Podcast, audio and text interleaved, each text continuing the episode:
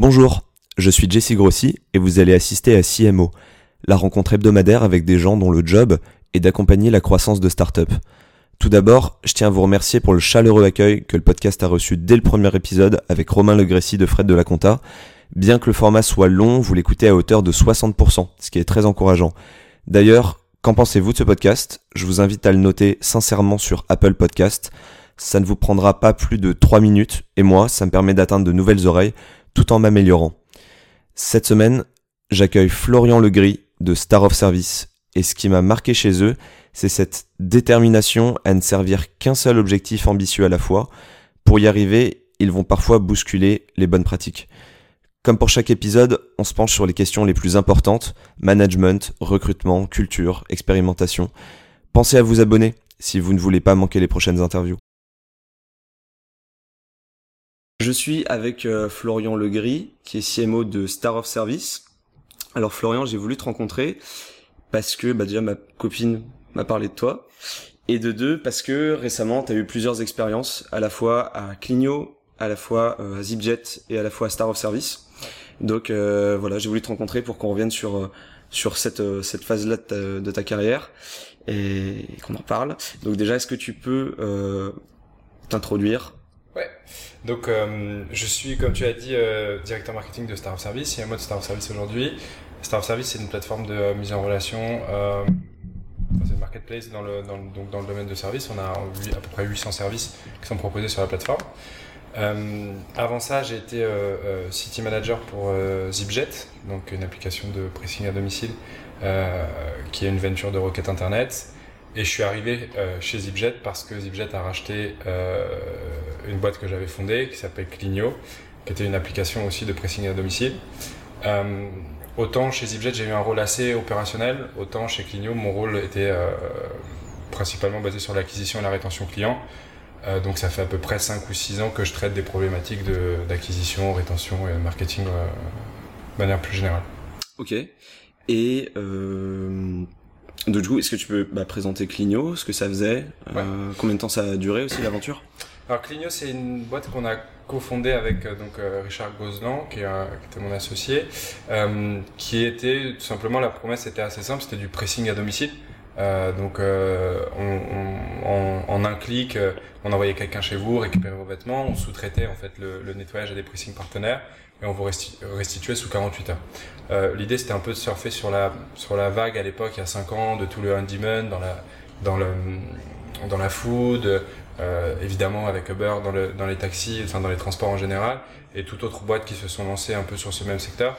Euh, nous, c'était de le mettre, euh, le faire sur le, sur le domaine du pricing. C'était un, on va pas se mentir, c'était un copycat d'une boîte euh, aux U S qui avait, euh, qui avait, euh, qui fonctionnait plutôt bien à l'époque, euh, qui avait levé pas mal d'argent.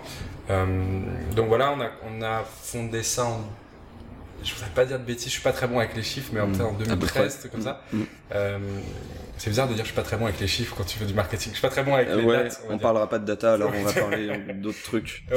euh, non, en deux mille treize, on a commencé à bosser là-dessus. Euh, non, je te dis n'importe quoi, ça. Aussi deux mille treize. Euh, bref, et... Euh, en fait, pendant un an, on a un peu, enfin, on a pas un peu, mais on a beaucoup tiré la boîte à deux avec mon associé. Euh, on a itéré énormément sur l'offre, sur plein de trucs. Euh, on a eu, euh, on a eu dans un premier temps vachement de mal, en gros, à trouver notre marché. Après, on a fait pas mal d'itérations, notamment sur l'offre. Et après, on a eu une vraie traction. Et, et là, on a levé de la, une première fois de l'argent. Euh, on, grosso modo, on a créé une équipe autour de nous, donc un, un C O O, un C T O, chose qu'on n'avait pas à l'époque. Euh, et ensuite, euh, on a relevé une deuxième fois, et, euh, et ensuite, donc, on a revendu euh, à Zipjet à peu près quatre ans après la création. trois okay. ans, trois ans et demi après la création. D'accord. Ouais. Je suis tombé sur une vidéo de toi euh, avec euh, Stéphane Soumier. Je sais pas si tu vois qui c'est, tu te rappelles ? Le mec avec les, les sourcils, ouais. euh, très bien. Les sourcils prépondérants. Et euh, tu disais dedans, euh, pour un peu simplifier, que vous étiez le, le Uber du pressing. C'était un peu pour que ce soit compréhensible, j'imagine, à la télé. Euh, en réalité, parce que bah, Uber, on sait à peu près quel genre de culture il peut y avoir en interne, et puis on connaît un peu leurs ambitions. Ouais. Toi, quel genre de boîte tu voulais créer, et de toute façon, quelle était la limite euh, de ton marché quelque part, ce qui me semble que vous êtes euh, limité à Paris. Est-ce que ça aurait pu genre vraiment grandir, grandir, grandir si vous étiez exporté dans d'autres villes de France et peut-être même ailleurs en Europe? euh, Pourquoi justement vous êtes arrêté à Paris d'ailleurs? euh, Quel genre de boîte tu cherches à créer? J'imagine que tu cherchais pas à créer un Uber en fait. Non, enfin, alors, je pense pas. Enfin, yeah. J'espère pas. je, je, je sais pas. Dis-moi. Euh, bah, en tout cas, si c'était l'ambition, on est, bon, on n'est pas loin, mais c'était ouais. pas, on n'est pas encore au même niveau. Ouais. Euh, non, effectivement, euh, j'ai une anecdote très drôle sur Stéphane Soumier. Oh. Euh, il m'a invité sur son plateau parce que justement, à cause de cette formulation Uber du pressing en fait, ouais.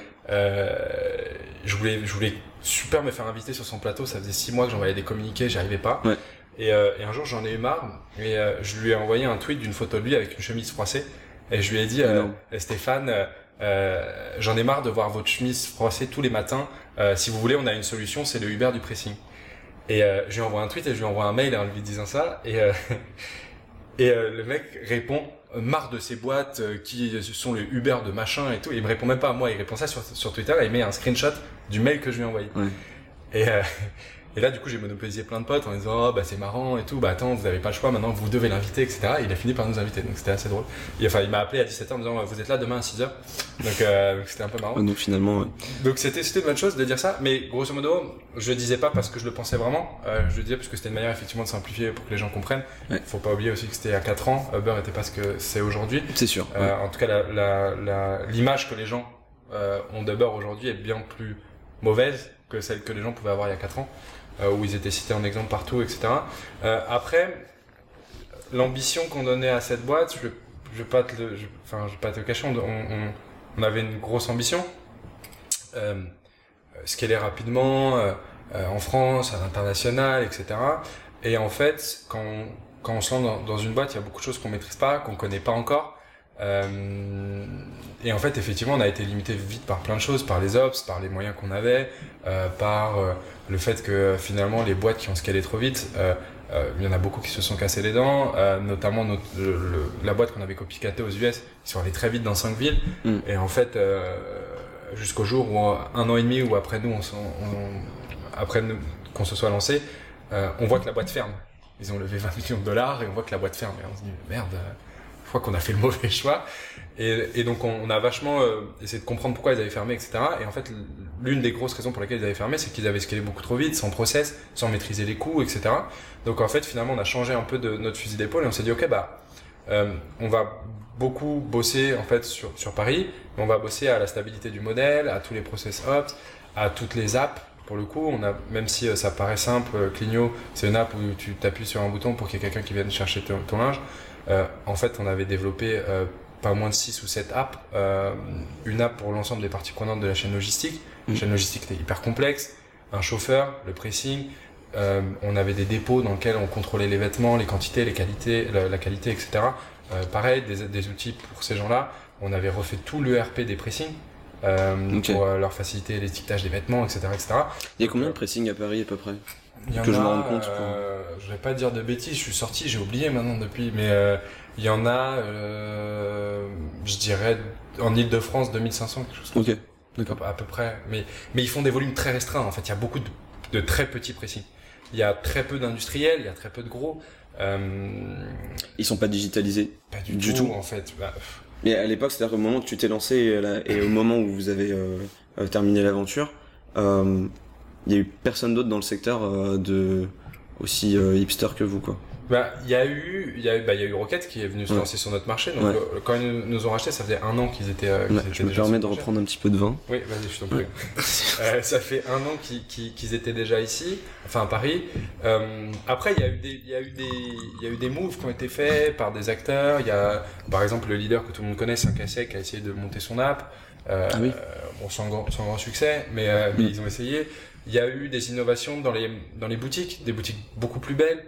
Euh, des boutiques un peu plus friendly, c'est-à-dire que t'avais vraiment envie d'y aller, tu pouvais y passer du temps, un, c'était un peu sympa, alors qu'à l'époque le pressing c'était vraiment ringard, euh, ça pue, enfin euh, t'as pas forcément envie d'y aller, euh, la nana elle est pas aimable, enfin voilà, il y a plein de trucs.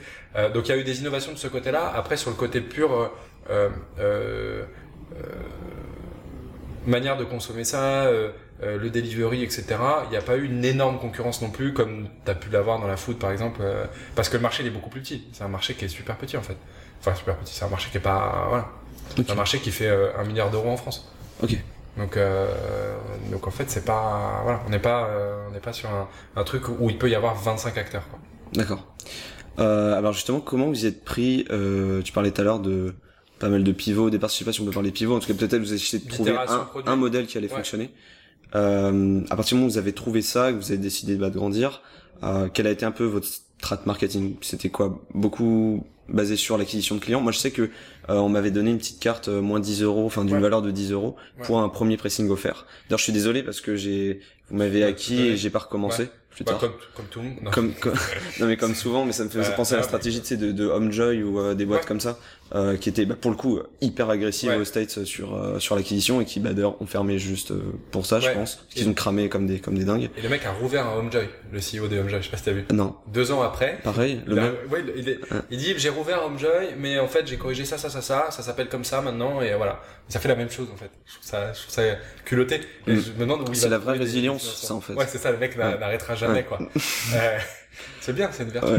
Euh, non, euh, la stratégie, c'était effectivement, là, il y a une énorme stratégie au code promo. Pour le coup, on copiait beaucoup Uber sur l'acquisition.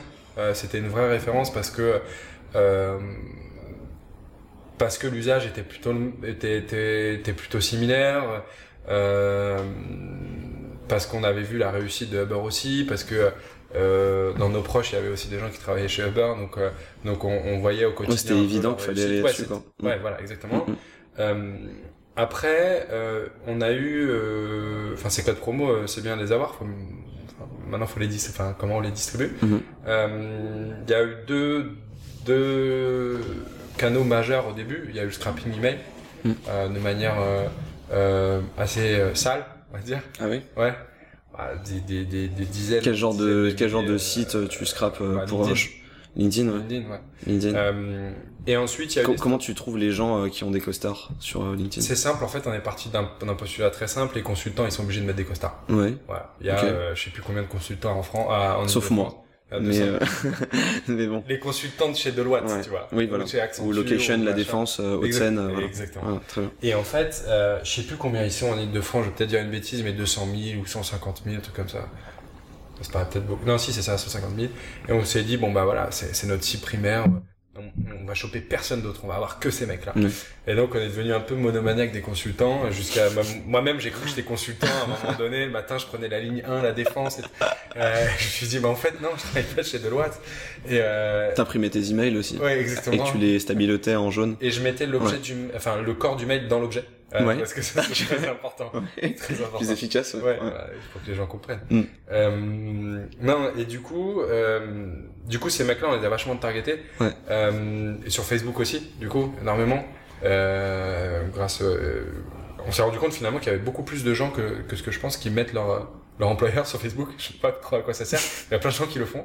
Euh, donc il y avait ça. Il y avait, euh, il y avait une autre stratégie d'acquisition qu'on avait eue dès le départ, qui était de se dire, ok, bah, finalement, Cligno, c'est quoi? Bah, finalement, c'est comme, euh, c'est comme Uber, c'est comme euh, Deliveroo, c'est comme machin. Donc, en fait, on avait ciblé vachement, en gros, les apps qui avaient le même usage que nous. Okay, euh, d'accord.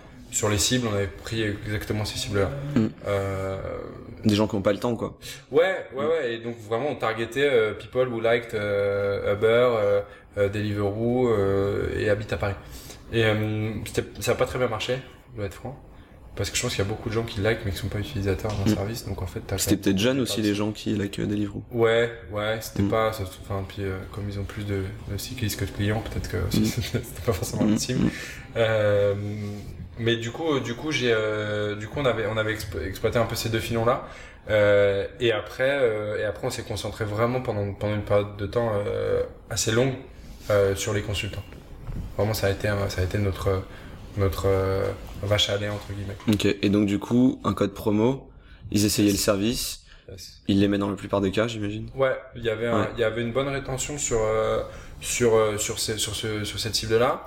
Après, ce qu'il faut savoir, c'est que le pricing, c'est un métier un peu un peu euh, euh, pas compliqué, mais où il y a il y a les usages sont très différents en fonction des gens. Euh, c'est pas comme comme la bouffe où tous les midis finalement t'as besoin d'aller manger. Euh, il y a des gens, même consultants, qui en fait vont mettre leur costume à, à nettoyer une fois tous les quatre mois parce qu'ils ont lu sur un blog que s'ils le mettent plus, ça va l'abîmer, et cetera.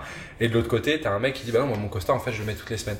Donc en fait, la rétention, même sur un user qui est super content et qui a le même pouvoir d'achat qu'un autre, elle peut être vraiment complètement différente. Et ça, on l'a appris avec le temps, pareil, c'est un truc qu'on savait pas. Euh, quand on, au début où on s'est lancé, on s'est dit bah, bah ça va, ça va être super. Et du coup, est-ce que ça a impacté votre stratégie de contenu ?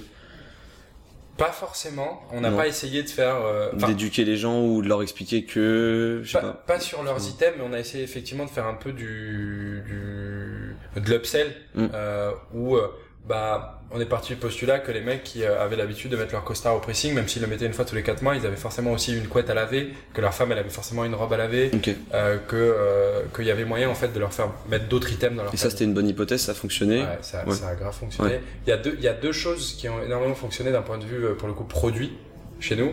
C'est euh, c'est euh, bah du coup ce ce ce, ce postulat que on peut faire consommer les gens en fait des produits euh, qu'ils n'avaient pas forcément l'habitude de mettre au pressing. Ça a été une forte hypothèse quand on a lancé notre offre de blanchisserie. Donc en gros, mmh. euh, tes caleçons, tes, tes, tes t-shirts, et cetera, euh, que les gens n'ont pas l'habitude de donner au pressing, contrairement à des cultures anglo-saxonnes ou, ou même asiatiques, où tu sais, tu vas en bas, tu laisses tous tes caleçons, tes t-shirts, et, tu reviens le soir, c'est plié, t'as plus qu'à les mettre. Okay. Euh, J'ignorais, mais ok. Bah ça c'est un truc Merci. dans la culture ou même aux U S, et cetera. Ça, ça marche énormément. Mm. Euh, en France, bah personne qui fait ça. C'est pas hyper euh, commun.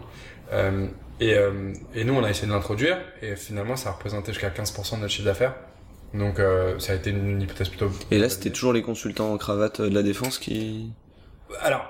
Une, une, la majeure partie oui, et après on a gagné une audience effectivement, on a gagné un autre type de clientèle, peut-être un peu plus bobo, qui travaille en agence de com, qui a un peu les moyens, ou tu vois un start-upper qui a un peu les moyens aussi. Mmh. Euh, là effectivement on a eu euh, on a eu pas mal de pas mal de, de clientèle là-dessus, je le voyais aux t-shirts, tu sais les marques genre t-shirt Mixpanel, t-shirt okay. euh, t-shirt Mailchimp et tout. Je, ah oui, tu okay, sais d'accord. que t'avais touché une clientèle de mecs qui travaillaient en start-up. Mmh.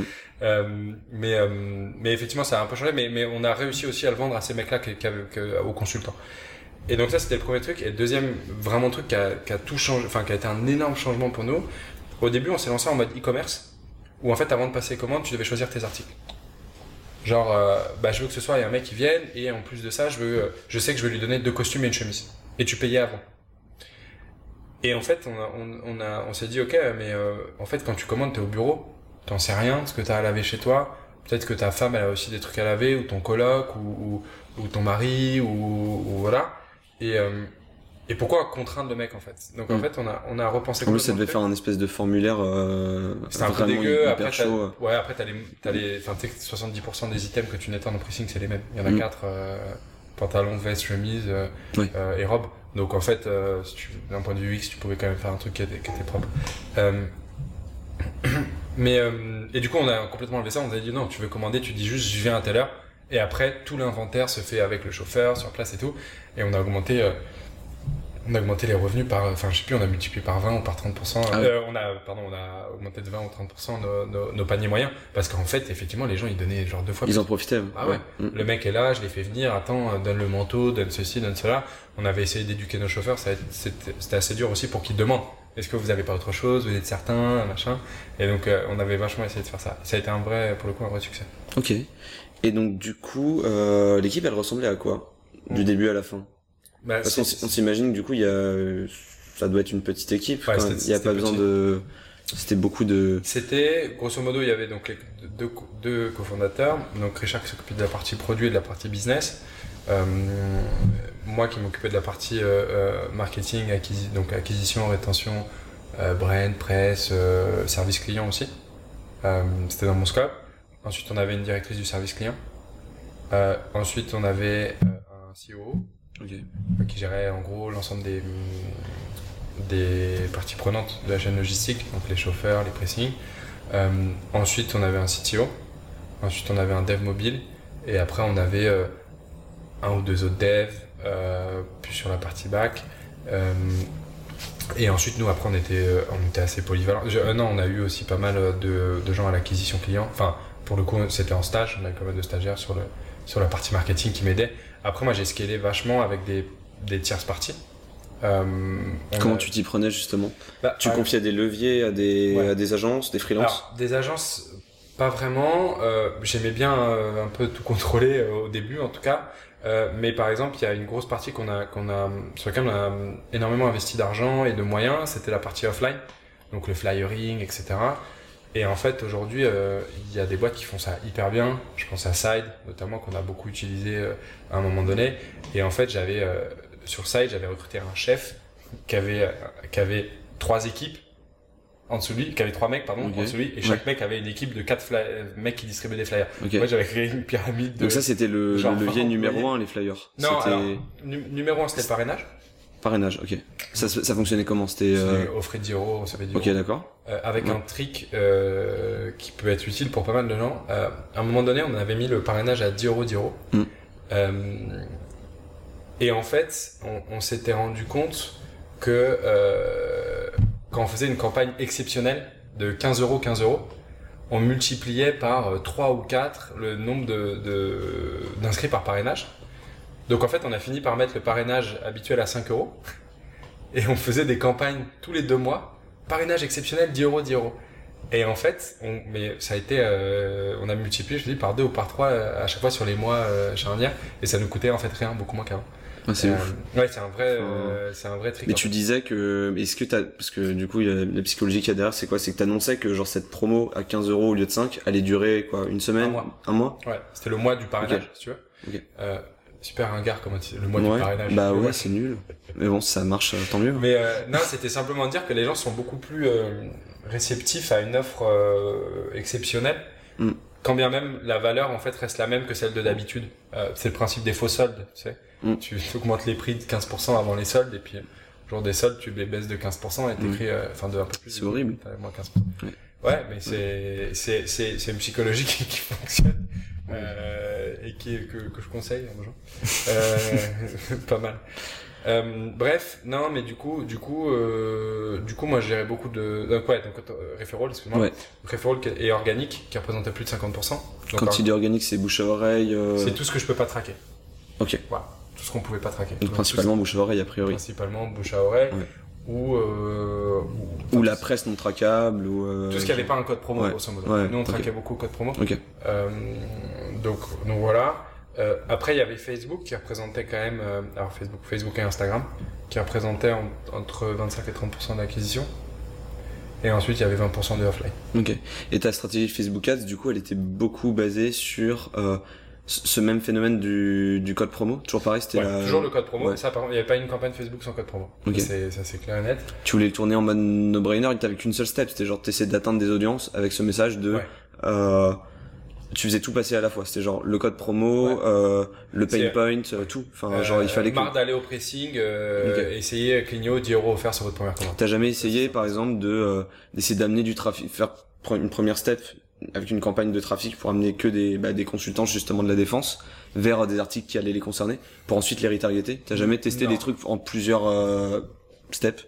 On a, on a testé via d'autres moyens, c'est-à-dire que pas forcément via Facebook ou quoi, mais via les partenariats, on faisait énormément via mmh. les partenariats ou via euh, les articles un peu sponsorisés que tu peux avoir dans la dans les dans les blogs euh, presse masculine ou ce genre de choses. Finalement, tu te rends compte que plus tu rajoutes de steps entre le, entre le moment où la personne découvre ta marque. Donc pour toi, fallait direct. Ah ouais. Pour la toi, conversion, c'était... c'est tout ce qui, c'est, c'est un no-brainer. Faut que ça aille vite, quoi. Ouais. C'est, on n'est pas dans une stratégie. Puis surtout, même si tu t'inscris demain sur, sur, sur Cligno, euh, j'ai pas de contenu à te raconter pendant quatre mois pour te convertir. Il y a, tu vois, je suis pas en train de, de te vendre, euh, je sais pas, un truc hyper complexe ou, euh, faut que je te travaille au corps, faut que je te, je t'apporte de la valeur, du contenu, que je te gagne en crédibilité, et cetera. C'était pas, enfin voilà, moi ouais, là-dessus je suis d'accord. Tu okay. t'inscrivais sur Cligno, t'avais un life cycle de cinq emails qui était hyper factuel, qui on est, qu'est-ce qu'on fait, à quel prix, pourquoi on est bien et et, et point, tu vois. Et ça, en fait, ça, la médiane de conversion à la commande entre stand-up et la commande c'était sept jours chez nous. Donc c'était quand même assez rapide. Ah oui, effectivement. Euh, effectivement. Et du coup cette stratégie de Facebook, en fait, euh, juste pour en revenir là, ouais. elle, c'était vraiment imaginé comme un comme un levier complémentaire de tout ce qu'on faisait. Euh, On a eu beaucoup une stratégie d'acquisition, donc comme je t'ai dit, qui était basée sur les consultants, mais euh, mais qui était euh, du coup cross euh, canal. Ouais. Et on a même poussé le truc. À, à, Ils sont sur LinkedIn quand même. Niveau, ouais. Et c'est super cher la pub sur LinkedIn. Ah ouais. T'as déjà fait ça. Ouais. C'est, ça coûte une fortune mmh. pour pas grand chose. Autant scraper, c'est gratuit. euh, Petite astuce. Ouais. ouais. Vous prenez pas la tête. Les bons plans de la C N I L. Mais en B deux C, ça... Attends, non, c'est où? Non, non, c'est en B deux B, c'est ok. C'est en B deux B, c'est ok. Mais nous, en B deux C, peut... ça dépend de comment tu les traites. Il y a une ouais. question comme ça de de de de, bah de respect de l'internaute simplement. Mais, mais avec les R G P D globalement ton histoire je pense qu'elle tombe à l'eau. Je pense que les R G P D ont peut-être mis un coup euh, à cette stratégie. Oui, euh, oui, oui non mais c'est sûr en fait. Euh, mais je suis sûr. Pas sûr parce que je peux. Alors on peut le présenter autrement. C'est que. Non, mais la question, enfin le, l'opt-in euh, a été vraiment. Euh... Ah oui, c'est vrai, t'as raison. Oui, là, il y a vraiment la question de l'opt-in avec ouais, les R G P D, faut pas dire de, de du bêtises. Coup, du coup, je te resserre. Euh, mais c'est terminé. Enfin. Mais euh... C'était une autre époque, on parle déjà d'il y a, on d'il parle d'il y a déjà un an, non, non. Mais euh... non, et du coup, on avait poussé le truc, et vraiment, et ça, c'est un, un truc ouf qu'on a fait.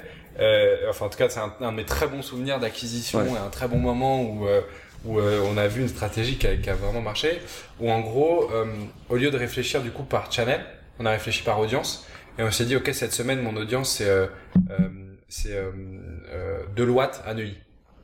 Voilà. Et en gros, pendant, pendant une semaine, Deloitte à Neuilly, on les a pas lâchés. C'est-à-dire mmh. que... Ils en parlaient entre eux, il y avait un bouche à oreille, mais de... Parce qu'on crée le momentum, tu vois. Et, euh, et donc, euh, la stratégie, c'était... Euh, le dimanche, on scrape euh, tous les mecs qui travaillent chez Deloitte à Neuilly. Euh, le lundi matin, on leur envoie un mail. Euh, en même temps, euh, on. Tu te peut... rappelles des outils que vous avez utilisés? Euh, ouais, bah, alors, pour le mailing, on utilisait... Hunter, euh, ça existait à l'époque, Hunter? Alors, euh, putain, Hunter, ça existait à l'époque, mais on l'utilisait pas du tout. Ok. Euh, on utilisait un truc qui s'appelle Data Validation. Et en fait, euh, enfin non, alors, d'ailleurs, on a, en fait, on avait développé un outil de scrapping de LinkedIn, d'accord, qui était un add-on Chrome. Qui okay. permettait de, qui permettait en fait d'aller, d'aller scraper. Tu mettais le nom de domaine du gars. Et, euh, et, euh, dans le, dans notre scrapper, on avait intégré l'A P I, donc, de data validation, qui en live, en fait, te disait si l'email était juste ou, ou, ou pas juste. Okay. Euh, et ensuite, tu téléchargeais la liste et voilà, et t'avais les mails. Donc, euh, donc ça, c'était la première étape. On scrape, on envoie un mail le lundi matin. Dans le même temps, euh, on les renvoie sur une landing page où il y a les cookies pour qu'on puisse les retargeter. À la fois sur Facebook, à la fois sur du display. Euh, le mardi matin, on a envoyé quatre mecs flyer devant Deloitte à Neuilly. Euh, le mercredi, on faisait... Qu'est-ce qu'on faisait euh, Le mercredi, on faisait des pubs. Euh, au-delà du retargeting, on faisait aussi des pubs pour tous les gens qui travaillaient à Deloitte à Neuilly. Puis vous leur ajoutez un email quand même pour clôturer. Et on re-shootait un ouais. dernier email, exactement, pour clôturer. Et donc cette, cette stratégie-là... mais euh, euh, anti-R G P D? Je sais pas si elle est anti-R G P D. Je ouais. sais pas. Je sais pas. Je pense qu'on est plus dans du B deux C que du B deux B, là. Ouais. Je sais pas. Euh, c'est, c'est, c'est tout... Après, c'est du passé, on peut en parler. Euh, y a, y a une, euh, y a une prescription pour les, pour les trucs anti-R G P D. Je sais pas. Euh, non, blague, blague à part. Pas grand chose. Blague à part, c'est, c'est, ça, ça, vraiment, c'était hyper efficace.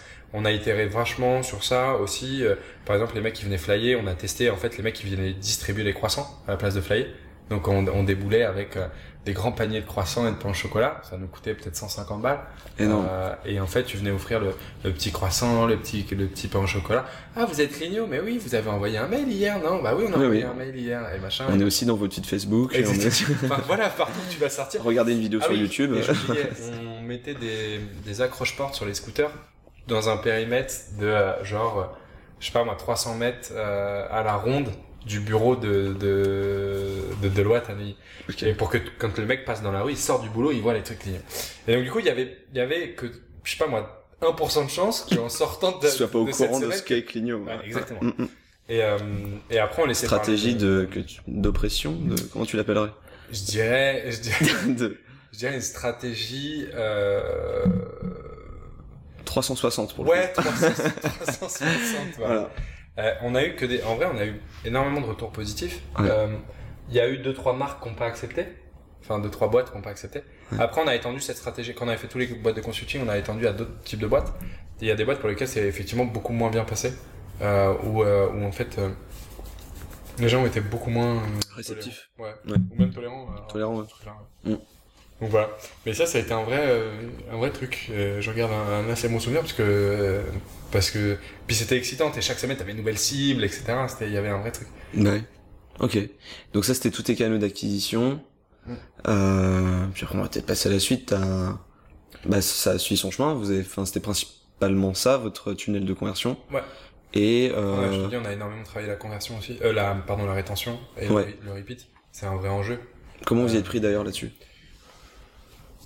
Beaucoup de, beaucoup de C R M pour le coup, euh, beaucoup de partenariats aussi, mine de rien, ça joue vachement sur le repeat, euh, des O P ponctuels du style euh, bah, cette semaine on, on fait un partenariat avec euh, euh, Frishti, euh, on n'a pas fait, avec Foodcherry on avait fait, pardon, okay. euh, et en gros on a quatre-vingts plats à distribuer ce soir, donc en fait tous les mecs qui vont commander jeudi, Euh, bah en fait vous aurez euh, vous aurez potentiellement la chance d'avoir en fait en plus de votre linge de votre repas et euh, et on faisait beaucoup d'actions comme ça avec un reward pour nos pour nos pour nos pour nos clients où c'était pas juste du partenariat où je te shoot une newsletter en mode eh hey, vous avez vu ça dix euros offerts, il y avait un vrai truc où on, on essayait de créer un truc un peu sympa, bah on te livre à manger, on te livre et on te livre ton pressing, etc. Donc euh, ça ça jouait vachement sur le repeat aussi. Euh, après les repeats, faut pas, faut pas se mentir, c'est la qualité de ton produit. Euh, c'est pour ça qu'on a énormément investi dans les ops et dans le, dans la tech pour les ops. Euh, un truc tout con, mais euh, euh, on s'est rendu compte que quand on montait en volume, notre pressing, il avait énormément de mal à suivre, pas sur la phase repassage ou nettoyage parce que c'était son métier, mais sur toute la phase en amont qui était euh, l'étiquetage des vêtements, euh, euh, renseigner la plateforme Cligno pour faire la facturation, et cetera. Et en fait, euh, euh, on s'est dit ok, bah en fait ça, ça devient notre priorité. Et du coup, ils tenaient pas les délais. Et du coup, il y avait un incident, une incidence sur les clients. Et euh, on s'est dit ok, bah c'est ça en fait notre priorité. C'est là-dedans qu'on doit investir. Et on a recréé complètement euh, un E R P pour les pressings, énorme, euh, qui fait que ça leur faisait mmh. euh, économiser entre deux heures et deux heures et demie tous les jours, tous D'accord. les matins. Ok. Et donc c'est sur ces et donc du coup tout ça pour dire que voilà, on, on essayait d'améliorer notre produit constamment pour euh, pour derrière avoir une meilleure rétention. Ok. Super. Et euh, bah, du coup, les années passent et, ouais. euh, et on revend. Et on revend à Zipjet. Ouais. Ça se passe euh, euh, comment ? Quel était le... C'est, c'est des gens avec qui on avait déjà, qu'on avait, enfin avec qui on avait parlé peut-être deux ans avant, qu'on avait rencontré. Euh, on était assez alignés pour le coup sur la vision, comment allait évoluer le marché, qu'est-ce qu'on voulait faire, euh, euh, quelles étaient les priorités, les enjeux, euh, et cetera. Donc il y avait un vrai euh, il y avait eu une vraie rencontre, après on s'était pas parlé pendant deux ans et il y avait rien eu et, et voilà. Et un jour, euh, nous on part en roadshow pour aller lever euh, et euh, et on se dit ok bah c'est quoi, allons voir aussi euh, les con- reparlons à Zipjet et ça se trouve euh, en fait euh, euh, ça serait peut-être plus intéressant d'unir nos forces, j'en sais rien, et de voir si on peut pas euh, si on peut pas avancer avec eux plutôt que d'aller lever.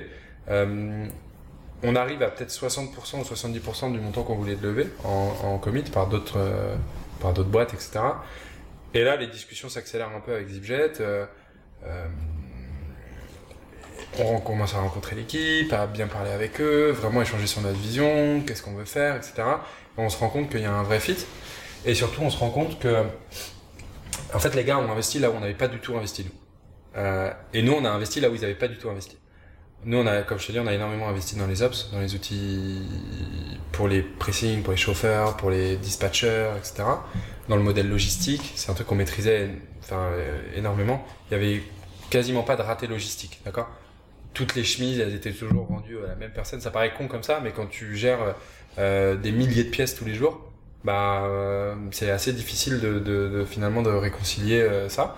Et nous, on était très, très, très, très fort là-dedans. De leur côté, eux, ils avaient énormément investi d'argent et, et de moyens dans le, l'optimisation de route, l'optimisation logistique pour le coup. De dire, enfin, euh, vraiment, euh, combien de points maximum je peux faire par heure et donc comment j'optimise les coûts de, de, de transport. De transport, oui. Et nous, ça, nous, on n'avait pas du tout investi là-dessus. Pas du tout, du tout, du tout, du tout. Pourquoi ? C'était trop complexe ou euh... Ouais, c'est de l'algorithmie, c'est des maths. Eux, ils avaient euh, deux data scientists euh, et euh, je sais plus combien à l'époque, mais, mais euh, plusieurs vraiment... pas mal de devs. Parce que eux, c'était quoi à l'époque leur métier à Zipjet ? euh, C'était la même chose ? Exactement la même ouais. chose. La, exactement la même chose, sauf qu'eux, ils ont pris le parti d'investir directement sur, le, sur l'optimisation de route. Euh, là où nous, on a investi sur les ops, c'est sur, aussi sur la croissance, sur le marketing. Euh, et donc, du coup, on s'est dit, mais en fait, euh, ils ont ce qu'on n'a pas et on a ce qu'ils n'ont pas, donc euh, bah, ça peut avoir du sens, quoi. Mm. Euh, et du coup, euh, du coup, voilà, ça a pris, euh, ça a pris huit mois, six huit mois de négociation jusqu'à ce qu'on arrive à un accord, euh, et où on signe euh, début septembre deux mille dix-sept pour le coup. Euh, ok. L'avance. Et donc là, en fait, moi, je prends la position de City Manager, donc grosso modo de directeur en fait de Zipjet France, puisqu'on est présent que dans une ville, donc, euh, c'est juste une autre appellation, mais c'est, c'est ça. Donc je récupère euh, les opérations de Paris de Zipjet, les opérations de Paris de Cligno, les équipes de Zipjet, les équipes de Cligno, et en fait, il y a un gros travail de, de, de mise en commun des ressources, des prestataires, des clients, qui a été pour le coup hyper passionnant, et euh, un vrai enjeu marketing qui est hyper intéressant, que j'ai beaucoup aimé, euh, sur euh, comment tu convertis en fait des gens euh, d'une marque à une autre quand tu changes de marque, et c'est un truc qui a été vraiment euh, hyper, euh, hyper intéressant pour le coup. Okay. Avant qu'on passe à la suite sur euh, Zipjet et puis même après Star of Service, euh, j'aimerais juste qu'on revienne sur l'expérience Cligno et sur euh, l'humain qu'il y avait dans la boîte. Mmh. Euh, comment tu t'y es pris sur le, sur le recrutement? Est-ce que c'était une première expérience pour toi de, de commencer à recruter, de ouais. manager ouais. Et euh, voilà, comment les gens ont évolué, comment c'est, c'est quoi ton retour en fait sur toutes ces, ces choses-là qui bah, finalement qui étaient nouvelles pour toi bah, et comment ils ont accueilli euh, la, bah, la revente en fait? Alors en fait ça a été un, un ça a été un vrai sujet, d'accord, le recrutement, comme pour beaucoup de gens je pense. Enfin, quand tu parles à n'importe quel entrepreneur, entrepreneur il dit que le, le truc le plus dur c'est de recruter. Mm. Euh, mais on a été, euh, je, enfin je suis très content de l'ensemble des recrutements qu'on a fait. Très honnêtement, j'ai pas de, je peux pas dire qu'on s'est trompé sur tel ou tel profil. Euh, on a eu que des gens qui ont été, qui ont été très bons, qu'on, avec lesquels on s'entendait vraiment bien, avec lesquels on partageait une vraie vision du produit, ce que devait être Cligno, et cetera. Et je pense que c'est ça qui a été fondamental pour nous. Euh, comment ils ont accueilli la vente, ça dépend de quel département on parle. Parce que par exemple, la tech, c'est, c'est la tech, elle était à Berlin pour Zipjet. Donc en fait, la vente voulait dire pour eux que forcément, euh, ça allait être compliqué de rester dans l'entité, puisque en fait en France, il n'y avait pas de technique, pas de dev. Euh, donc pour eux, c'était sûr que voilà, c'était, c'était terminé. Euh, notre directeur des opérations, donc le C E O, est resté, et euh, la directrice du service client, elle, elle est restée un petit peu, puis après elle est partie. Euh, mais ça a été plutôt bien accueilli. Euh, il euh, n'y a pas eu de tension je dirais sur ça. Et après sur comment on s'y prenait pour recruter, je te cache pas qu'on a fait aussi appel à, à de l'aide extérieure, par exemple pour recruter notre C T O, qui a été vraiment le recrutement le plus difficile. En fait tu recrutes un profil tech que tu maîtrises pas, euh, surtout qu'on était sur une stack que les gens euh, qui n'étaient pas beaucoup utilisés. En fait trouver des devs dans notre euh, pour nous ça a été assez compliqué parce qu'il n'y avait pas beaucoup de candidats. Donc euh, on a fait appel à, à de l'aide extérieure, on a fait appel à The Family pour le coup. Dès qu'on avait des bons candidats en fait on a fait passer les recrutements chez The Family par le C T O de The Family qui nous a beaucoup aidé sur ce point là et euh, qui a permis de valider en fait et qui nous a permis de ne pas nous tromper sur le recrutement tech. Et au moment où vous recrutez un C T O, il y avait déjà combien de devs dans, le, dans l'équipe? Il y avait zéro. Zéro? En fait on avait créé un M V P, ouais c'est ça, que, okay. on avait créé un M V P avec un, avec un, un un troisième cofounder qui est parti entre temps. Ok. Euh, et le produit est resté comme ça. Enfin, le lap. Levé. Ouais. ouais. Et on avait aussi fait un, on avait fait appel aussi à une boîte euh, extérieure euh, pour notre première app iPhone. Euh, en fait, euh, là où travaillait mon associé avant, donc il travaillait chez Dashlane, j'imagine que tu mmh, connais. Ouais. Euh, il avait bossé avec des devs mobiles, un designer, et, enfin un U X designer mobile et un dev euh, mobile qui était très très très très très bon. Et au moment où on a lancé Cligno, on leur a dit bah écoutez, est-ce que vous voulez faire partie du projet? Ça se fait de plus en plus, tu sais, où en fait ils prennent des parts au lieu de prendre un, au lieu de prendre un, un, un fils quoi. Mm. Euh, et du coup eux nous ont fait notre première app mobile. Donc en fait au bout d'un an, même sans tech inside, on avait déjà un M V P web et une application iPhone euh, hyper fonctionnelle et, et pour le coup très qualitative. Ok. Et maintenant, bah du coup, t'es, t'es à Zipjet ensuite. Voilà. Mm-hmm. Voilà. Là, aujourd'hui, t'es à Star of Service, mais à ce ouais. moment-là, tu, tu te retrouves à Zipjet. Ouais. Finalement, ça dure pas si longtemps que ça, parce que non, là, ça, on, ça dure six mois. Ouais. Euh, ça se passe comment? C'est, c'est, ça se passe, comme je te dis, il y a trois mois qui sont passionnants. Les trois premiers mois, la migration des clients, la migration des plateformes, la migration des partenaires. Il y a, c'est cool, c'est excitant, voilà. Ouais. Euh, après, il euh, y a un peu la redescente de dire merde, j'ai vendu mon, en fait j'ai vendu mon bébé, c'est compliqué de de de, de travailler pour la même chose mais pas pour toi. Ouais. Euh, la vision euh, Euh, même si la vision elle est commune, l'opérationnel tu gères peut-être différemment. Toi t'aurais pas fait de cette façon-là, t'aurais fait plus comme ça. Puis il y a juste beaucoup plus de monde dans les bureaux ouais, euh, y a beaucoup au quotidien, quoi. Juste. Euh, voilà. Exactement. Euh, le siège il est à Berlin, donc en fait tu deviens une filiale, c'est pas pareil, t'es pas au H Q. Il y a beaucoup de choses qui font que, qui font que moi je me sens un peu euh, euh, pas forcément euh, à ma place. Euh, surtout que, surtout qu'en fait le marketing était géré au H Q et pas en local. Et en fait, du coup, moi, on m'a enlevé mon, d'une, on m'a, d'une, j'ai enlevé mon job. Bébé, et en plus, on m'enlève, on m'enlève ce que j'aimais le plus faire chez Cligno, qui était le marketing. Et on m'a donné le, les, les ops, que, je, que j'aime beaucoup aussi, hein, il y a pas de, j'ai beaucoup aimé le faire et tout. Et on, on le faisait tous d'ailleurs chez Cligno, pour être franc. Euh, mais il m'a manqué vraiment le, le, la partie marketing que, que, que j'aimais vraiment, que j'aimais faire chez Cligno, quoi. C'était mon, c'était mon truc. Donc, euh, donc là, je me dis, ok, bah, c'est cool. Euh, mais en fait je, je veux devenir euh, C M O en fait, je veux rede- redevenir C M O euh, et donc là j'en ai parlé euh, au fondateur Zipjet qui ont tout de suite compris et qui, qui, euh, qui avait pas aussi de raison à m... enfin qui avait pas de, de... Ouais, de raison de me, me garder à une position pour laquelle j'étais pas forcément euh, hyper satisfait. Ok, et donc bah du coup tu te remets sur le marché. Du coup je me remets sur le marché et c'est super dur de se remettre sur le marché. Non pas parce que... T'as déjà que... fait un C V? Ouais, j'avais déjà fait un C V pour des, tu sais, des, des jobs de, d'étudiants. Ouais. Euh... Donc là, faut le mettre à jour. Ouais, faut acheter un template. Ouais, exactement. Ouais, quinze dollars. Euh, non, acheter gratuit, gratuit, gratuit. Ah, gratuit, ouais. ouais j'ai faut plus dans cette logique de scraper. Bah, euh, exactement. Ouais. Ok. Pourquoi payer? Euh, je fais un super beau, euh, beau C V. Euh, non, je rigole. En plus, j'ai fait un site internet à mon nom parce que tu sais, le truc méga. Ouais. Mais, euh, où en fait, j'ai fait un C V sur un site au lieu d'envoyer un C V.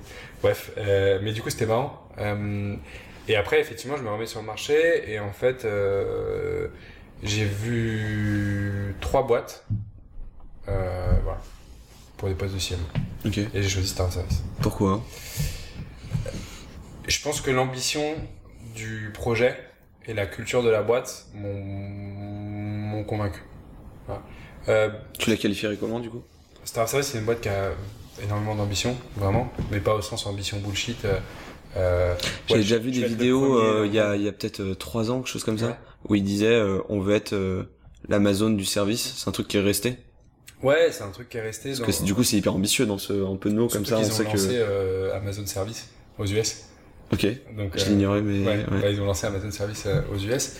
Euh, je pense que l'ambition elle est restée. Alors après on a arrêté un peu les comparatifs et tout, c'est un peu moins à la mode de dire je suis oui. Airbnb de machin et tout. Ouais, ça fait un peu euh... c'est un peu pompeux déjà. Ouais. Euh... Et puis on attend de voir en plus. Ouais, c'est ça. Enfin, c'est... Ouais, après les gens t'attendent au tournant quoi. Ouais, ah, tu vois t'es pas Amazon. Souvent. Mais euh... mais il y a une vraie il euh... y a il y a une il y a une vraie ambition, c'est-à-dire que euh... ils se sont lancés direct dans quatre-vingts pays, enfin, tu vois, il y a il y a c'est pas c'est ça va vite quoi, je sais un service. Euh, alors il y a des travers parce que parfois ça va trop vite, mais mais euh, au moins il n'y a pas de limite à leurs ambitions. Euh, ça s'appelle trop vite, on se rend pas compte comme ça. C'est bah parfois tu peux euh, je sais pas euh, scaler des trucs euh, sans process et en fait tu te rends compte merde mais attends. Euh... On aurait mieux fait de se calmer. Et... Ouais, ouais, on aurait mieux fait peut-être de réfléchir euh, comment on va exactement le faire et pour. Euh, chez Star Trek on fait beaucoup. Mais tu penses que du coup c'est nécessaire au niveau d'ambition qui a été euh... déclaré au départ, enfin, tu penses qu'on peut pas faire autrement ? Si, si, je pense. Je ouais, pense tu penses ? tu... Ouais, je pense que tu peux faire autrement, mais tu iras moins vite. Ouais. Je pense que bah, quelque seras... part, c'est nécessaire alors. Tu seras pas le premier. Parce qu'il faut aller vite sur bah, ce genre de boîte. C'est, hein. c'est, c'est... Ouais, c'est nécessaire. Non, non, mais je suis d'accord avec toi, c'est nécessaire. Euh... Ouais, mais non, mais c'est... J'ai, beau... j'ai vu beaucoup de. Enfin, j'ai vu beaucoup de boîtes, même, tu sais, quand t'es entrepreneur, tu vois énormément de boîtes et, et tu vois tout de suite quand un mec te dit euh, ouais, moi, je vais être le premier sur mon marché. Tu vois tout de suite si le mec, il, il bullshit. Mm. Ou si, ou si y a, y a, tu le prends au sérieux. Ouais. Et, et, et chez Star of Service, enfin ouais, c'est sérieux quoi. C'est-à-dire que y a, y a... je sais très bien que par exemple, s'ils n'arrivent pas à être Amazon, alors j'exagère sur Amazon, mais euh, si, si on n'arrive pas à être vraiment une billion dollar compagnie, euh, les fondateurs vont dire qu'ils ont raté. C'est, c'est, c'est vraiment. Je, ils l'ont dans les tripes. Quoi. Je, je pense qu'ils, je pense qu'ils, ils le pensent vraiment. C'est-à-dire que même si demain ils vendent leur boîte euh, deux cents millions ou trois cents millions. Ils vont dire non, on n'a pas réussi, tu vois. Et ça, je trouve que fondamentalement, c'est que c'est quelque chose qui drive au quotidien. Et je trouve que c'est, c'est ça a été une vraie décision pour moi. Enfin, ça a été une vraie, euh, une vraie euh, raison pour moi, pardon, de, de rejoindre Star of Service. Ok. Ouais, et la culture, après, ouais, c'est une culture du coup de battant, de mecs qui lâchent rien, euh, de mecs qui vont vite. Et donc, qui... t'es, t'es rentré combien de temps dans cette euh, boîte ? Ça fait, alors je suis rentré il y a, officiellement il y a deux mois et demi. Il y a deux mois et demi, et tu passes en C M O euh, ouais. direct. Elle, elle ressemble à quoi l'équipe quand tu rentres euh, à Star of Service ? Alors, l'équipe de... Marketing, surtout. Surtout marketing, ouais, ouais, donc ouais. En fait, c'est assez simple, elle ressemble à, à, à un mec qui gère le paid media. Euh, le, pay, le, pardon, le paid, le P P C, social. Le P P C, quoi. Ouais, le paid. Euh, okay. Donc, AdWords. Ok. Ouais. AdWords, Facebook, euh, Bing, parce qu'il paraît que ça existe encore. Euh, bah, c'est trois pour cent, je crois. Ouais, c'est comme... Faut pas, faut pas le négliger. Faut pas des, faut bah, pas surtout négliger. Que les, les C P A sont meilleurs, quoi. Et, et c'est vrai ouais. que, du coup, tu fais des campagnes performantes. Bah, y a personne. Euh, euh, Bing, euh, les job boards. Ouais. Euh, Trop vite. Euh... Exactement. Ouais. Ce genre de choses. Euh, donc c'est un mec qui gère le paid ici. Euh, t'as deux agences qui gèrent également aussi le paid en support sur toute la partie exécution. On a quand même huit cents services. Je te laisse imaginer le nombre de campagnes AdWords qu'on a. Euh, on fait beaucoup. Euh, ensuite t'as toute une team S E O euh, avec pour le coup des devs, une agence, euh, des chefs de projet, des mecs qui écrivent du contenu. Donc il y a une, il y a une grosse partie S E O. Euh, ensuite, euh, j'arrive, ils viennent juste de se séparer de leur euh, P R manager. Donc, euh, faut que je, je, je, j'en récupère une autre, que j'en, que j'en recrute une autre. Euh, et l'équipe marketing ressemble plus ou moins à ça, euh, avec d'autres ressources plus ponctuelles, mais qui, euh, qui servent aussi au marketing. Des mecs qui vont scraper, euh, euh, des mecs qui vont faire du mailing, euh, et cetera. Donc, euh, donc, euh, donc voilà la team euh, au sens euh, euh, vraiment euh, core, c'est-à-dire cent, enfin, qui passe cent pour cent de leur temps sur le marketing. Ok. Il y a combien de gens, dans, enfin combien de personnes dans la team marketing ? Ça dépend. Si c'est beaucoup comptes. Plus qu'à Cligno ou pas ? Ouais, ouais, largement. Donc du coup, ton job a beaucoup changé. Ton ouais. quotidien, ton quotidien, c'est plus de chapeauter tout ça ouais, que de qu'être dans l'opérationnel en fait. Alors, je, je reste fondamentalement dans l'opérationnel parce que c'est quelque chose que que j'aime. Tu, tu, par exemple, tu fais quoi de, cette semaine? T'as fait quoi là? D'opérationnel? Ouais. Putain, je fais, j'ai, j'ai même passé des coups de fil à des pros pour faire de la compte management. Donc, euh, okay. euh, donc voilà. Okay. J'ai envoyé des, j'ai fait des campagnes de mailing, euh, j'ai fait des campagnes S M S. Euh, donc, euh, donc ouais, j'ai fait, j'ai fait des trucs assez opérationnels. Après, je setup pas les campagnes sur AdWords, euh, je setup pas les campagnes sur Facebook, je fais plus tout ça. T'es plus en mode expérimentation de nouveaux canaux. Exactement. Et ok. Toute la, tout ce qui est, tout, tout ce qui existe déjà, qui fonctionne vraiment bien. Euh, tu c'est... touches pas, tu préfères le laisser aux gens qui ont expérimenté dessus. Alors, et je qui... touche pas, je, je, justement, je fais des expériments pour voir si je peux pas essayer d'améliorer telle ou telle euh, métrique sur le canal en, en particulier. Mais en revanche, le, le, le euh, comment, comment on dit, le business as usual, tu vois, je le laisse, je le laisse au, à la team qui le fait très très bien en fait. Okay. Donc voilà, et, et surtout là, et c'est, c'est intéressant parce qu'on est sur une problématique où on est en train justement peut-être de, ré, de réorganiser les équipes. Enfin pas peut-être, mais on est en train de réorganiser les équipes. Et, et en fait, je vais récupérer euh, aussi une bonne partie de l'équipe produit. Donc en fait, on, on, on va passer d'un, d'une équipe marketing pure et dure à une équipe marketing avec des product managers, avec des devs qui vont être directement... Aujourd'hui, il n'y a pas de, de profil tech au marketing ? Alors... Euh, il y en a par intermittence. Par exemple, on a beaucoup de gens qui gèrent le mailing et en fait c'est géré par des devs euh, et ils sont, on travaille avec eux au quotidien main dans la main. Mmh. Mais ils sont pas, euh, ils sont pas en direct report si tu veux au marketing. Okay. T'as réussi à euh, peut-être un, enfin, imposer, ouais, imposer des, des modes euh, de fonctionnement dans l'équipe depuis que t'es là en seulement trois mois. Est-ce que t'arrives à, je sais pas, vous avez peut-être des routines? Des modes d'expérimentation. Euh, j'ai, est-ce j'ai... que est-ce que toute envie doit être justifiée ou bien est-ce que vous êtes justement hyper libre pour aller tester de nouveaux canaux, tester de nouveaux angles, euh, on f- on f- on f- bousculer un peu euh, tout ça quoi. Gr- grosso modo, on fait ce qu'on veut. Ouais. Euh... Vous est-ce que vous êtes objectivé par exemple, ça c'est euh, est-ce que euh...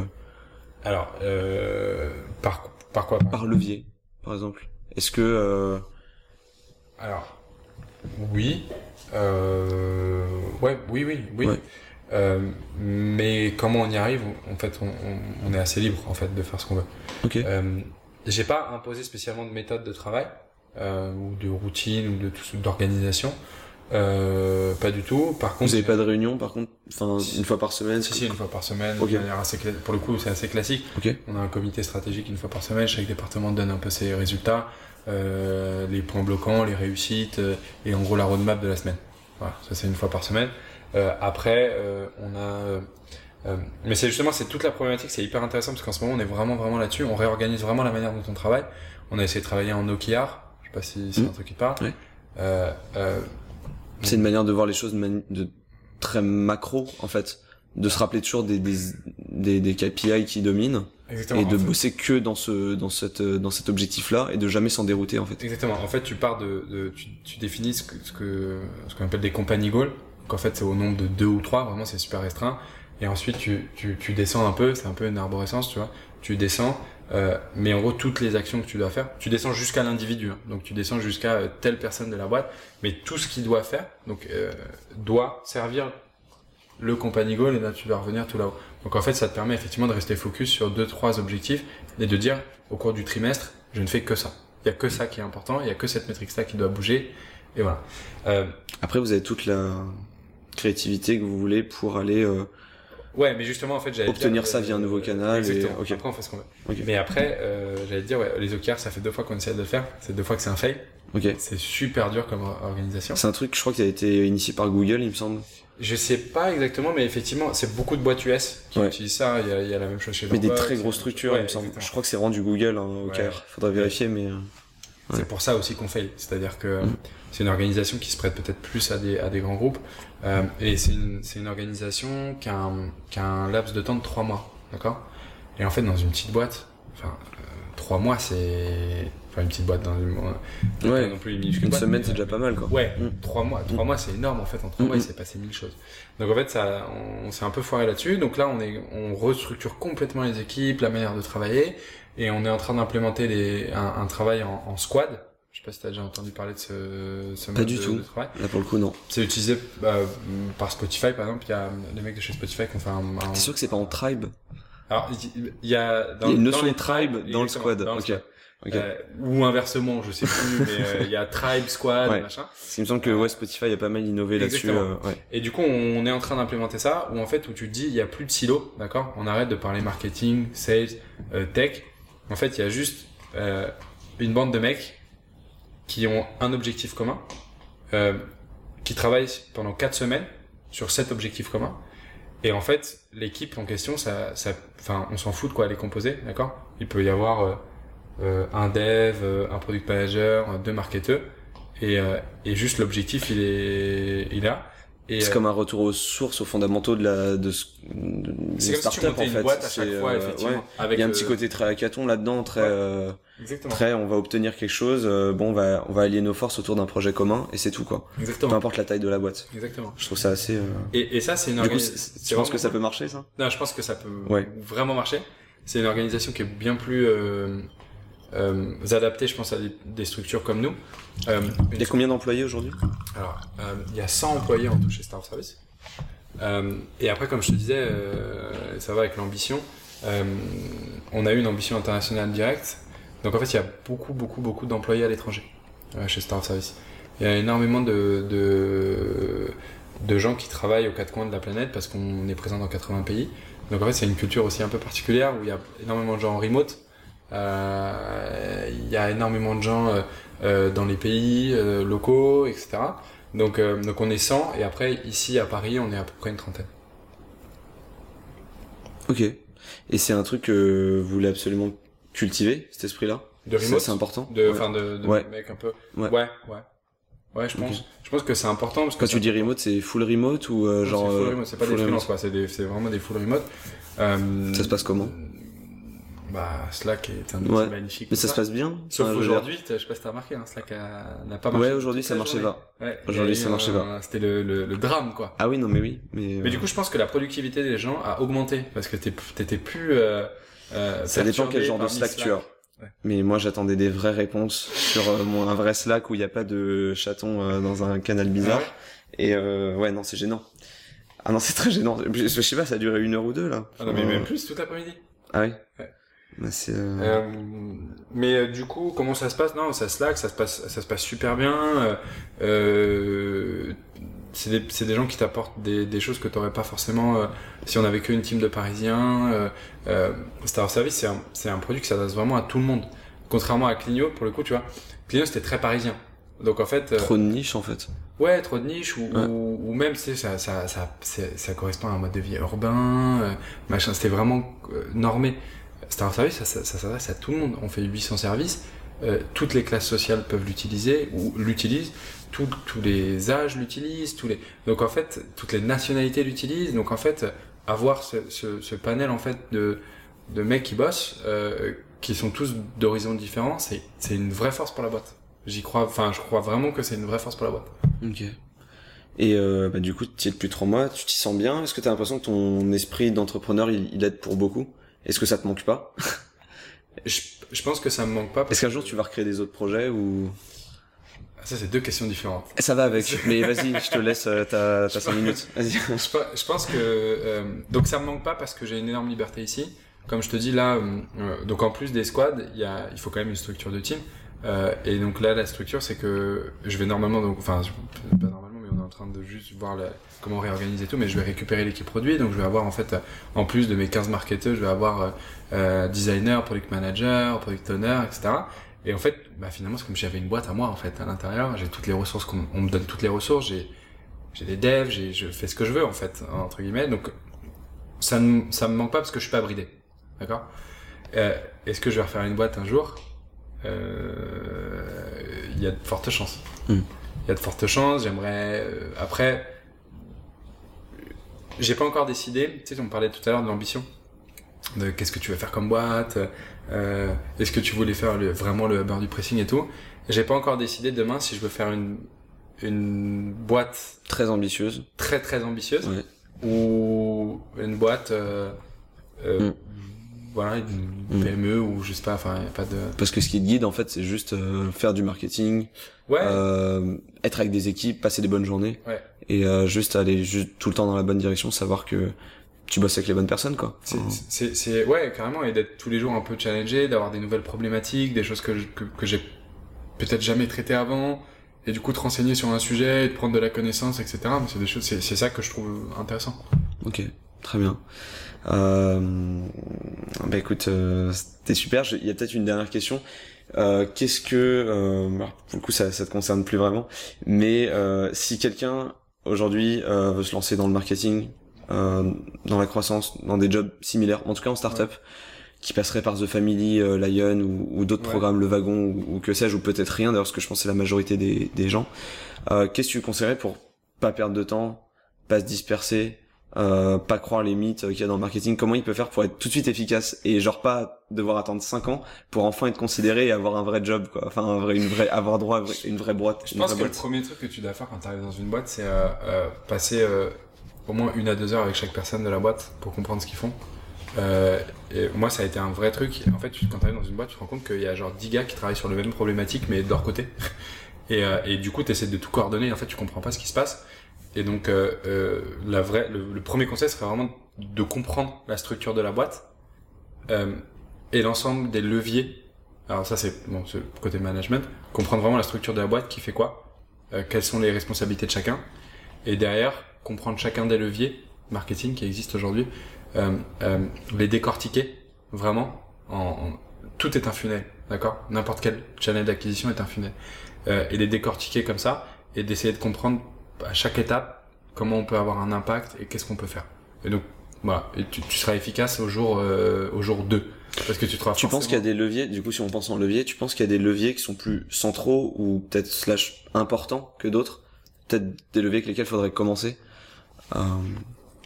Euh... Par exemple, je me fais l'idée que par exemple l'affiliation, c'est peut-être plus facile à aborder que euh, ah. que le S E O. Euh, bah, je pense surtout au S E O. Le S E O c'est peut-être plus complexe quoi. Ouais, après c'est toujours tu sais le, le, le truc euh, euh, comment je priorise, euh, laisse effort, enfin euh, mm. bah, ce qui demande le moins d'effort est ce qui a le plus d'impact. Donc euh, ouais, je pense qu'il y a des leviers qui sont plus simples que d'autres. Euh, typiquement quand je suis arrivé ici, il y a un truc que j'ai trouvé hyper drôle. Euh, il n'y a pas de il y a pas de life cycle email pour les pour les clients. Donc en fait quand quelqu'un poste une requête pour dire j'ai besoin d'un plombier, Il ne reçoit pas de mail, par exemple, bienvenue chez Star of Service, et puis au bout d'une semaine. On reste pas à son esprit, euh, quoi. Mmh. Pas du tout, parce mmh. qu'en fait, on a une logique très. Euh, Transactionnelle. Euh, ouais, mmh. et, et fonctionnelle de dire, bah, en fait, il est venu chez nous pour avoir un plombier, on va lui envoyer des mails en relation avec son plombier, on va pas créer spécialement de relation avec lui parce que c'est pas utile au moment où on est. Et en fait, ça, par exemple, bah, en fait, en deux jours, on peut le faire. Et, euh, mon ambition, c'est, de, c'est du coup de multiplier par, parce que bon, il, il est assez bas du coup côté client, mais par cent euh, le, le, le repeat en fait, parce que parce qu'aujourd'hui, tu, tu, enfin c'est super simple, c'est un levier qui est, voilà, qui aura pris deux jours et qui aura forcément des impacts nécessaires, non, euh, importants, pardon. Donc c'est là où je te dis que c'est nécessaire d'aller comprendre chaque canal que la boîte utilise déjà, et c'est là où tu vas te rendre compte que il y a des, il y a des vraiment des des choses que tu peux faire très rapidement qui vont avoir un vrai impact. Ok, donc euh, être assez curieux pour essayer de comprendre comment l'ensemble se passe. Comprendre tout. Tout, tout comprendre. Tout comprendre. Tout, euh, tout lire, tout, tout écouter, ouais, tout, et, tout et, voir, tout. Ouais. Et même au-delà de ton département, c'est-à-dire que je parle vraiment pas que du marketing, il faut aller parler à toutes, toutes, toutes les personnes, même, enfin, à tous les devs, qu'est-ce que tu fais, pourquoi tu le fais, comment tu le fais, c'est quoi les process, ah d'accord, ah donc en fait vous parlez jamais avec le marketing, vous les devs, mais qui fait les wordings, mmh. bah c'est moi qui les fais. Ah. Il y a un vrai sujet, euh, il y a un vrai sujet là-dessus, j'en parlais avec euh, Romain de Fred de la Comta tout à l'heure. Ouais. Il me dit que lui, son, j'ai posé la même question du coup, et il ouais. me disait que il faut absolument que des gens au marketing s'intéressent un minimum aux devs. Ouais. Mais genre au sens technique, genre vraiment qu'ils essayent limite de coder mmh. euh, pour se rendre compte de ce que c'est, pour avoir euh, la logique et euh, pour avoir ces discussions, pour juste juste, juste se, leur, se structurer le cerveau en fait. Tu penses c'est pareil, genre aujourd'hui tu penses que c'est mieux de recruter des gens comme ça plutôt que des gens purs euh, marketing, ah. pure communication? Je pense que c'est pas mieux de ra- recruter l'un ou l'autre parce que je pense que tu peux te former. Moi quand je suis arrivé chez Cligno, j'avais je savais rien faire. Euh, trois quatre ans après, euh, j'ai appris, euh, euh, j'ai appris à faire mes requêtes tout seul sur la base de données. J'ai appris à, à dès qu'on faisait un partenariat avec euh, telle ou telle personne, c'est moi qui codais le site. Euh, j'ai appris euh, finalement euh, euh, quand notre C T O il avait pas le temps, c'est moi qui changeais la homepage, c'est moi qui pushais en prod, et cetera. Mmh. C'est un truc que je savais pas faire trois ans avant ou quatre ans avant. Donc, euh, donc je pense pas qu'il faut privilégier l'un ou l'autre. En revanche, effectivement, avoir la curiosité. Euh, d'esprit d'aller parler à des devs, de comprendre ce qu'ils font. Et d'ailleurs pas qu'à des devs, même au service client par exemple. Le service client c'est un truc qui est vachement, qui est vachement dénigré où les gens, enfin au moins sous sous-évalué dans ouais, sous-évalué ouais. effectivement. Et pour moi, euh, pour moi c'est un, moi c'est un des premiers, c'est un des départements avec lequel je euh, j'ai le plus de plaisir à, à communiquer et à travailler avec. Donc euh, donc ouais ouais carrément carrément. La curiosité elle elle, a, elle, elle est hyper importante. Ouais. Ça et de l'autre côté bah du coup un bon onboarding pour être sûr que tous tes membres euh, soient au courant de comment ça se passe dans la boîte et que ouais. euh, tu te rendes pas compte six mois plus tard qu'en fait ils sont pas vraiment euh, ils sont pas vraiment alignés avec euh, avec les autres quoi ouais, tout simplement. Donc ça faut vraiment faire gaffe à ça je pense. Et et faire gaffe aussi euh, faut pas avoir peur. Moi c'est un, je trouve qu'il y a vachement un, un c'est une position assez euh, assez forte que je vais dire mais il y a vachement ouais. le complexe du candidat. Genre euh, quand, quand, tu, quand tu passes des entretiens dans une boîte, un petit côté passif. Ouais, où t'oses pas poser des questions, t'oses pas être pushy avec, euh, avec les gens que t'as en face de toi. Et en fait c'est hyper important, tu choisis une boîte dans laquelle il faut que tu partages la vision, il faut que tu... tu, tu, tu, tu enfin tu veux dire que tu vas rester dix heures tous les jours avec ces, avec ces mecs-là à, dé- à décider comment va fonctionner la boîte. Bah c'est important de poser des questions, euh, quitte à... qui t'a ouais. choqué, qui t'a vexé, et cetera. Mais je pense que là pour le coup c'est à la fois... Euh, je pense que c'est assez culturel. Il y a un petit côté... Euh... les gens tiennent à rester polis, euh, les gens tiennent à rester ouais. dans, dans le respect, ne pas gêner, et je pense que ça vient peut-être de, de, de l'éducation, ouais. qu'ils reçoivent au lycée ou même peut-être après. Ouais. Ce côté, euh, pas déranger, et juste euh, s'intégrer, pas faire de bruit, ouais, alors qu'en fait, t'attends toi qu'il fasse un, un peu de bruit, enfin pas ah, non plus totalement, non, parce le... que... Ouais, si, si, si, si m'emmerde complètement, ça va pas marcher, voilà. mais, mais effectivement, ouais, c'est, ou tu sais, c'est comme la, la, la question du, du salaire, tu sais, c'est un truc qu'on a, oh, comment je dois lui dire que j'ai, j'ai envie d'avoir ça, ou tu vois, moi c'est des, c'est des problématiques que j'ai, j'ai envie de dire aux gens, mais euh, non, en fait, enfin... T'as, t'as le droit de faire valoir ce que tu veux, quoi. Ouais, et on et, en discutera, mais. Et, et au pire, au pire, je te dirai non, ou au pire, on s'engueulera, ou au pire, du coup, on se rendra compte qu'on n'est pas d'accord sur la vision de la boîte, et tant mieux, en fait, parce que vaut mieux s'en rendre compte, euh, quand on est en train d'en discuter pour un entretien d'embauche que quand t'es, ça fait quatre mois que t'es dans la boîte, tu vois. Ouais. Donc, euh, donc, euh, ouais, ça, c'est hyper important aussi. Ok. Vous recrutez en ce moment, du coup, à Star ouais, Service? Euh, je passe une annonce. Ouais, vas-y. Mec, à la radio, je, je, je voudrais saluer. Tu verras le nombre de vues et tu, tu comprendras à quel point ça aura de l'impact.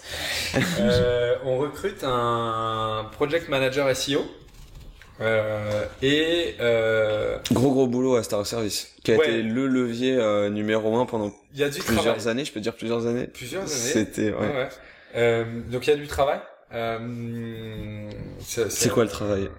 Vas-y, détaille, hein. fais, fais la fiche de poste il fait, maintenant. Il fait combien de temps ton parle... podcast? Parce que je, je sais que pas, ça, ça, ça fait une heure dix là. Ça fait durer, durer longtemps. Allez, parle du profil, la personnalité, non, mais... les, les compétences. Non, mais, non, grosso, grosso modo, on travaille. C'est un mec qui va savoir faire le, le lien entre. Euh, on a une agence Strat S E O, euh, qui est plutôt très très bonne, et on a des devs dédiés S E O, et euh, des mecs qui écrivent du contenu S E O.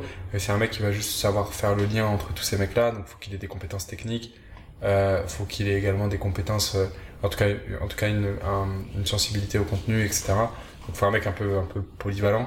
Euh, mm. Ça veut un peu rien dire, mais. Euh... Mais quelqu'un qui va pousser une stratégie établie au next level, quoi. Exactement. Donc en gros, euh, je sais pas, les devs ils vont faire du content spinning, des choses comme ça. C'est, c'est un mec qui doit comprendre effectivement déjà ce qu'on fait, ouais. avant, de, avant de, et, et qui doit l'emmener effectivement sur un, sur un autre niveau ou continuer sur, sur la lignée. Aujourd'hui, euh, en fait, c'était un des cofondateurs qui gérait beaucoup le S E O. Aujourd'hui, il a d'autres problématiques. Euh, euh, moi, je vais être franc, je suis pas un expert du S E O. Euh, c'est quelque chose que je comprends, que je peux manager, mais c'est, je suis pas, je suis pas expert. Euh, donc, j'ai besoin de, d'un, d'un mec qui soit, euh, qui soit là à cent pour cent sur, sur ce, sur ce canal-là. Et on recrute un C R M manager. Euh, voilà. Ok. Bah, le message est passé. Je te remercie pour ton temps. Je t'en prie. Parce que là, ça commence à, ça commence à durer. Ça commence à être long, ouais. Ouais. Mais c'était très intéressant. Je te remercie pour ton temps. À bientôt. Avec plaisir, à bientôt.